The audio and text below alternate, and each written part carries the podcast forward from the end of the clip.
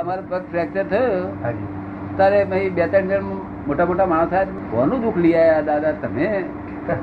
અરે ભાઈ હું કોઈનું ના લઉં. હું આવું આવું દુઃખ લઈ લઉં હું તો વ્યવહારિક દુઃખ લઈ લઉં. આ તો એક્ઝેક્ટલી આ ધંધો અમારો ના હોય કઈ. એમ માનીએ જ ને તમે કોકનું દુઃખ લાયેલા છો. તમને આ હોય જ નહીં કે? તમે લાયા કોકનું? તમે બહુ કરુણા વાળા છે ને થોડું લાયા કે? પણ આપણા દેશમાં એવું બોલે છે આપણે કોઈની ટેકા નથી કરતો પણ આશ્રમ વાળા એ પોતે કહેતા હતા કે ભાઈ હું આખા દુનિયાનું દુઃખ મારી જાતો પર લઉં છું માટે મારા માટે આ બધી આ મુશ્કેલીઓ છે. અને લોકો બીજા માને છે.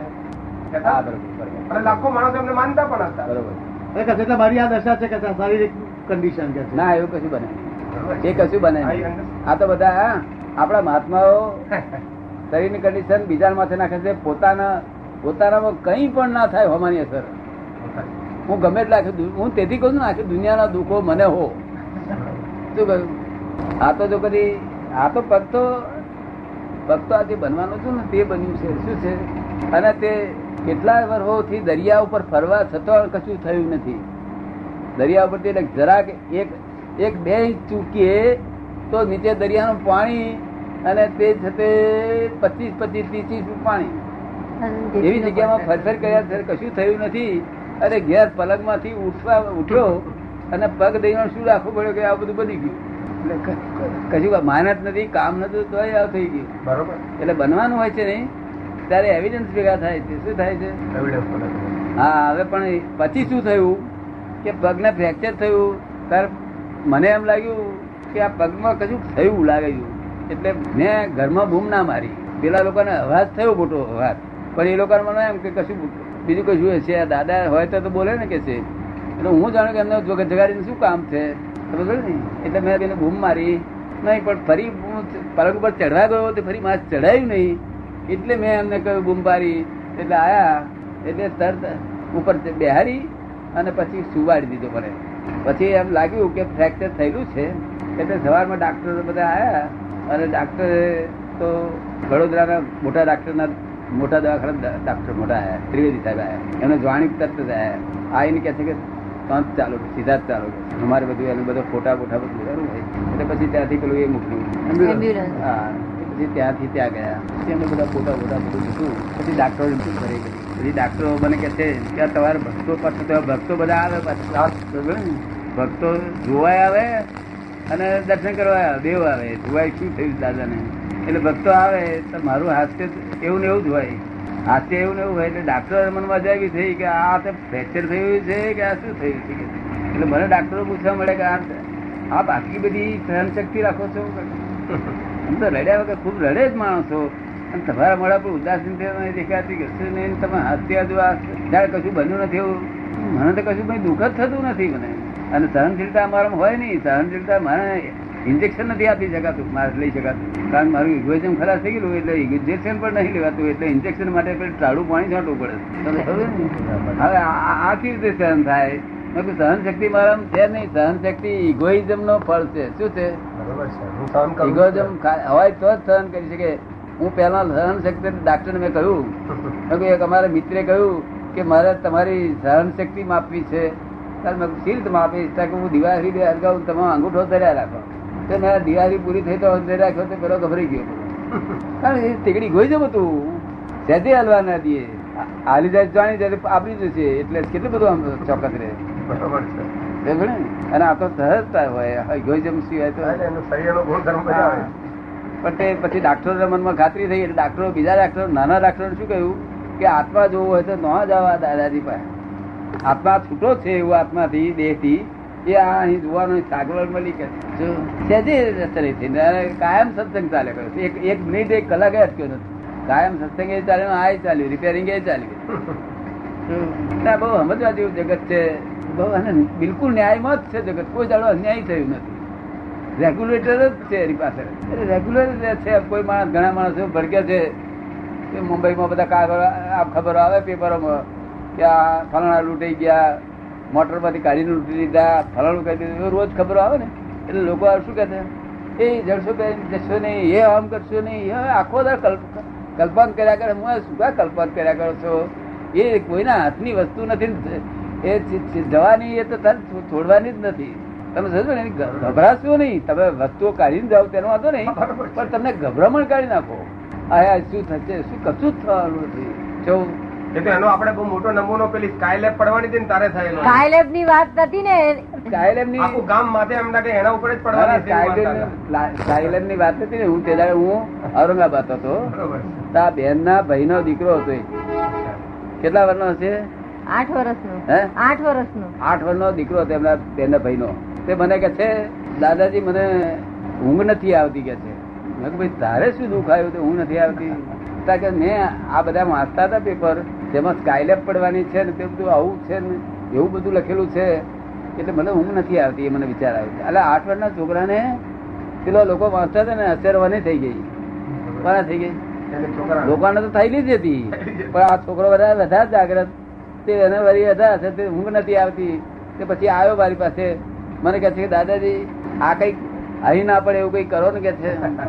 તાર મેં એને પૂછ્યું કે મેં ક્યાં પાડવી છે? આપણે વડોદરા પાડીશું. તાર ના કારણ વડોદરા એના દાદા રહેતા હતા. તાર મેં મુંબઈ પાડી તાર મુંબઈ કોઈ હગાવાલા ખાવ તાર મેં ક્યાં પાડીશું? તાર કે દરિયામાં પડવા દો કે તાર મેં કહ્યું, દરિયામાં માછલા મરી જાય. તાર માછલા લોકો ખાઈ જાય છે હા એને જવાબ આપ્યો પણ પછી મેં કહ્યું કે જા અમે દરિયામાં પાડી દઈશું. પછી નહીં ગયું. પછી કાયમ થતું? કારણ કે પેલો કહી દીધું એટલે થઈ રહ્યું દાદાજી કહી દીધું. વાત અમારી સોલિડ માને ને? બોલી ના માને. અને જગત સમજવા જેવું છે. આ આવું નથી. આ જેવું લોકો જુએ છે એવું જુએ છે આ બધું ઉપર છલ્લું જુએ છે એમાં કશું ભલી વાર ના આવે. એને તો એને તો આરપાર જોવું જોઈએ. શું કહ્યું? ઉપર છલ્લું આમ જોઈએ સુપર જોયો છે. એનો અર્થ જ નહીં? આ પુનર્જન્મમાં માનો છો? પુનર્જન્મમાં આપ માનો છો? પુનર્જન્મ માન્યા સિવાય તો થિયરી આગળ ચાલુ થતી થિયર બંધ થઈ જાય.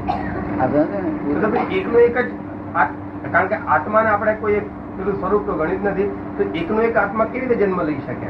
આત્માનું આપણે કોઈ સ્વરૂપ તો ગણ્યું નથી તો પછી એકનો એક આત્મા ફરી જન્મ કેવી રીતે લઈ શકે? એને લેવો નહીં પડતો. એ સ્વરૂપ ધારણ કરે માનો કે આજે એક્સ વાળ્યું કાલે વાય પરમ દાડે જે એમ એમ ચાલે જ જાય એકની એક જ વસ્તુ? ના પડે એ તો આપણે જેમાં કેદી હોય ને હાજી કેદી તેને બીજી જેલમાં મોકલી હતી એને મેરેજ જાય બીજી જેલમાં કોઈ મોકલે? આ આત્મા જેલ કેદી જેવો છે. શું છે? કેદી જેવો. કેદી સમજ અત્યારે એ પોતે જ ફસાયો છે. એટલે આ જો આગળ બધા એવિડન્સ બધા એને લઈ જાય તો જાય છે. સમજે ના પણ તો પછી આપણે વસ્તી વધારો દાખલા તરીકે જઈએ કે ઓરિજિનલ જે પોપ્યુલેશન હતું એનું જ પોપ્યુલેશન ચાલુ રહે મનુષ્યોમાં પક્ષીઓમાં પ્રાણીઓમાં. વસ્તી વધારો કે છે? વસ્તી વધારો. ઓરિજિનલ મનુષ્યનું જે પોપ્યુલેશન હતું, પક્ષીઓનું હતું, પશુઓ હતું, એનું એ રહે છે કે વધે ઘટે છે?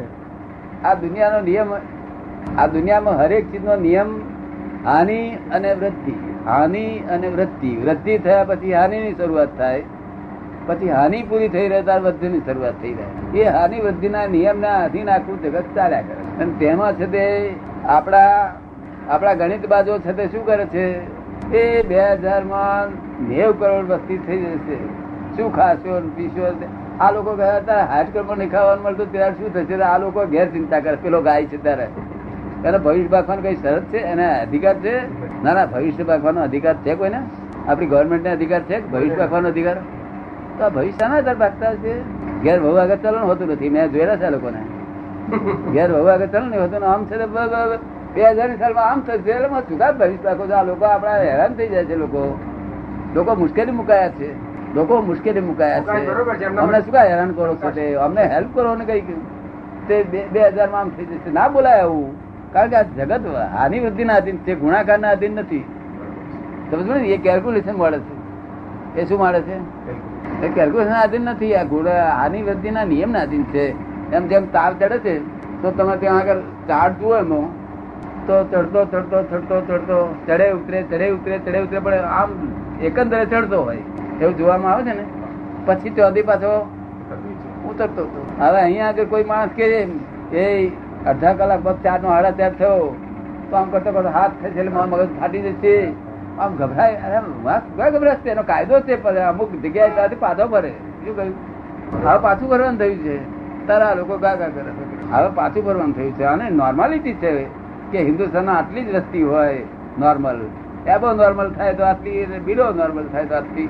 એટલે નોર્માલિટી છે બધે. આખા વર્લ્ડની નોર્માલિટી છે. સમજ પડે ને? અમદાવાદ વગર કોમ ચિંતા કરવાની જરૂર નથી. કોઈ ચિંતા કરવાની આ જગતમાં જરૂર નથી. આપ સમજમાં અને છોડી આઠવાની હોય ત્યારથી ચિંતા મળે. પહેણવાન, પહેણવા, પહેરાવાના આગલે ચિંતા કરતો હું કહું બરોબર સારી વાત. હા આજે કશું નહીં, લેવા કાલે થોડી મરી જશે કે આપણે મરી જશે કોણ મરી જાય એનું શું વાત નથી ફાઇલો મોડ મેડ કરે. એની ફાઇલો એનો દફતર ઉભું કરે ત્યાર પર આવે. પણ ચિંતા કરવી મનુષ્યનો એક નૈસર્ગિક ખાસિયત હોય તો શું થાય? ચિંતા કરવી એ મનુષ્યની નૈસર્ગિક ખાસિયત હોય તો શું થાય? એક એનો એનો ઓબ્જેક્ટ એનો વિષય બદલાતો જાય. ખાસિયત નથી જે મનુષ્યની ખાસિયત નથી. દરેક આપણે સામાન્ય મનુષ્યને તો મેં જોયા છે. સામાન્ય મનુષ્યનું તો આવું જ જોયું છે. એ એ વિકૃત ઇગોઇઝમ છે. શું છે? વિકૃત ઇગોઇઝમ જો રેગ્યુલર ઇગોઇઝમ હોય ને તેમાં ચિંતા હોતી જ નથી. આ વિકૃત ઇગોઇઝમમાં હું કરી શકું છું મારા ઘર શું થશે નામ થશે તેમ થશે. તમે એ સારો ઇગોઇઝમ નથી. સારો ઇગોઇઝમ કશો વાંધો નથી. આ તો વિકૃત ઇગોઇઝમ મારા વગર ચાલશે નહીં હું જ છું. શું કે કૃષ્ણ ભગવાન શું કે છે? જીવ તું સિંધ ને સોચ કરે કૃષ્ણ ને કરવું હોય તે કરે. તારે આ કે ના પણ એ તો કે પણ આપણે કર્યા વગર આ છોડીઓ મારે છે ને બા મોટો છોડીઓ ના વગર કોમના માર ખાય છે. જો થઈ કે આ જગતમાં તમે ભરોસો નહીં રાખો તો ભરોસો તો રાખવો જ પડશે. જો આ સ્ટીમરમાં બેસતી વખતે ભરોસો રાખી બેસતા છે કે- કે ભરોસો વગર બેસે? ડ્રાઈવર ઉપર સ્ટીમર ભરોસો હોવો જ જોઈએ એટલે જે ચલાવનાર ઉપર. ચલાવનાર ચલાવનાર ઉપર ભરોસો રાખવો જ પડે. અરે આપડે આ જેવું અરે આપણે આ કારમાં બેસી બેસીએ છીએ. ને, આ કારમાં એ મો ડ્રાઈવર હાવ મોડો હોય. તો આપણે આપણું જીવન એના આધીન છે. શું છે? અને તેમાં પાછા તો ગાડીમાં બેઠો બેઠો ટ્રેડિયા ટ્રેકાય પેલા ને કરે અરે ના ટ્રેકાય ને આપણે એનું મગજ બગડી છે આપણે બદલ મારી નાખશે તે કરે તો કેવું ભાઈ બા હા, તું તો બહુ સારો છું. એમ તેમ કરીને અટાઈ પટાઈ એમ રાખવાનું તો ને? કરે ચીડે શું થાય છે? હું બેઠો ને એક આવું ચીડે તો મારી નાખીને શું આવવા ગયું અમને મરવાનો ભોગો હોય ને અમારે. અમારે તો આ કપડું કાઢીએ ને, એવું લાગ્યા કરે શું કહ્યું? કારણ કે માલિક જ નહીં થયા. હું વીસ વર્ષથી આ દેહ નો માલિક થયો નથી, આ વાણીનો માલિક નથી થયો ના વર્તન નો માલિક નહીં થયો. તો ને? અને માલિક હું નથી. પાડોશી તરીકે ફર્સ્ટ લેબર અને આ તો એમ પટેલ, એ તો પબ્લિક ટ્રસ્ટ છે. સાહેબે સારા ખુલાસા કર્યા. આ બધા સાંભળવા મળે ને? તો કોણ સાંભળવા? અહીંયા આગળ બધા પત્રકારો આવ્યા ત્યારે બધા તમારા જેવું શું હતું. બધા બધા બહુ પચીસ હતા પચીસ અને તો મોટા મોટા પ્રશ્નો પૂછે હવે પત્રકારો એમ કહેતા ગયા છે કે આ ફેરે આ પત્રકારો હતા.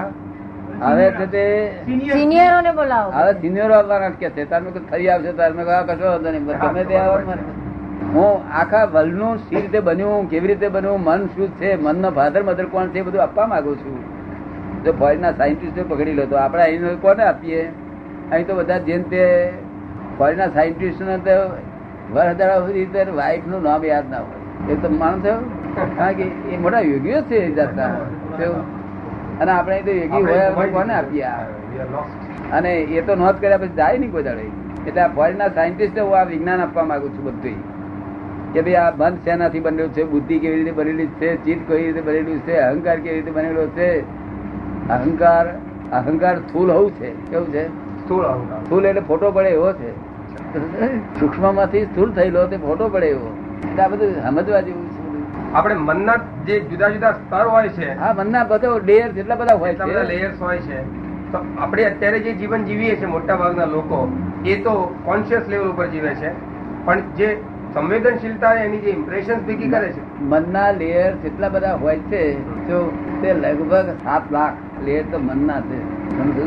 હવે તમે અમુક લેયરમાં હોય બીજો આ લેયરમાં હોય બીજો આ લેયરમાં હોય સી રીતે આ એડજસ્ટમેન્ટ થાય? એટલે તમને તમારો લેયર વાળો ભેગો થાય તો જ તમને એડજસ્ટમેન્ટ થાય. આ સમજ પડે છે ને? એટલે ઘરના માણસો એક જ લેયરમાં હોય છે બનતા સુધી પણ એક બે મહી એવા બેસી ગયા બીજા લેયર વાળા. તો ઘરમાં શું થાય? બે ને? આ મનના લેયર બધા બહુ છે પછી બુદ્ધિના લેયર બધા બહુ છે. એ બધા મનના લેયર પૂરા કર્યા બુદ્ધિના લેયર પર પૂરા કર્યા છેલ્લો બુદ્ધિનો લેયરમાં, છેલ્લા બુદ્ધ લેયરમાં બુદ્ધ ભગવાન હતા.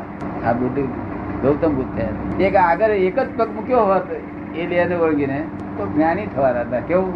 એટલે વિતરાક થવાના હતા. ત્યાં સુધી વિતરાગ થયા નતા ગૌતમ બુદ્ધ ભગવાન થયા, બુદ્ધ ભગવાન. જ્ઞાની ભગવાન ના કહેવાય, બુદ્ધ ભગવાન કહેવાય. બુદ્ધ એટલે બુદ્ધિના ટોપ ઉપરની બધી આખા જગતની બુદ્ધિ એ બુદ્ધિ સમજી શકે?